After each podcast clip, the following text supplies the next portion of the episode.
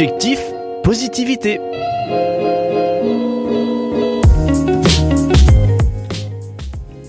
La semaine dernière, je me suis posé une question qui vous paraîtra peut-être bizarre. Qui suis-je?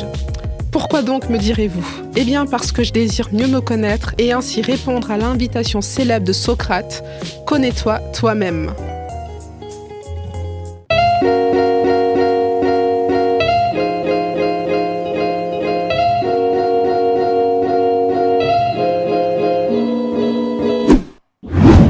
Selon l'écrivain Amin Malouf, l'identité n'est jamais donnée une fois pour toutes.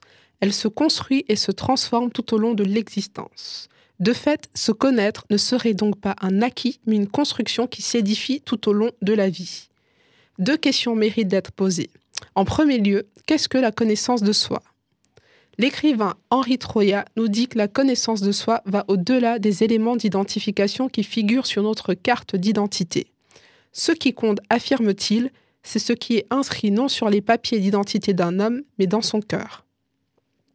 Par ailleurs, le sociologue Frédéric Lenoir nous informe que se connaître, c'est comprendre son individualité. C'est avoir une conscience de son propre fonctionnement.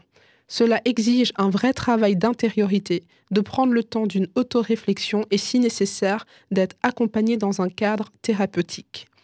Plus précisément et toujours selon Frédéric Lenoir, se connaître, c'est appréhender les trois dimensions distinctes mais inséparables de sa personne. La dimension physique, la dimension psychologique et enfin la dimension la plus profonde de notre individualité que l'on qualifie tantôt d'âme, d'esprit ou de raison. Deuxième question qui mérite d'être posée, pourquoi est-ce important de cultiver cette connaissance de soi? Eh bien, plusieurs motifs peuvent être invoqués. Tout d'abord, la connaissance de soi est le fondement de l'estime de soi, c'est-à-dire de l'opinion de soi-même et de l'appréciation de sa propre valeur. Difficile en effet d'avoir une bonne opinion de soi, de s'apprécier à sa juste valeur si on ne sait pas qui on est. Dans le même ordre d'idées, la connaissance de soi sert de fondement à la confiance en soi, qui peut être définie comme le moteur qui nous pousse à l'action malgré les doutes et les risques. Le philosophe Charles Pépin a affirmé qu'aucune confiance en soi durable n'est possible sans connaissance de soi. Autre motif, la connaissance de soi conditionne l'amour de soi. En effet, difficile, voire impossible de s'aimer si on ne sait pas qui on est.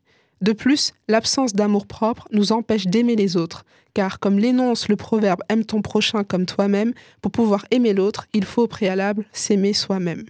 Dernier motif, la connaissance de soi nous permet d'avoir un juste positionnement par rapport aux autres. Selon l'écrivain Laurent Gounel, moins on sait qui on est, plus on a envie d'exister. Alors on s'accroche à tout ce qui peut nous valoriser. On tente alors d'exister à travers notre métier, notre apparence physique, nos possessions matérielles, notre intelligence ou encore notre culture. Par conséquent, on se sent amoindri face à une personne plus intelligente, plus cultivée, plus belle ou qui possède plus de biens matériels. En conclusion, il est essentiel de devenir pleinement soi-même pour mener une vie qui a du sens et qui reflète nos envies véritables.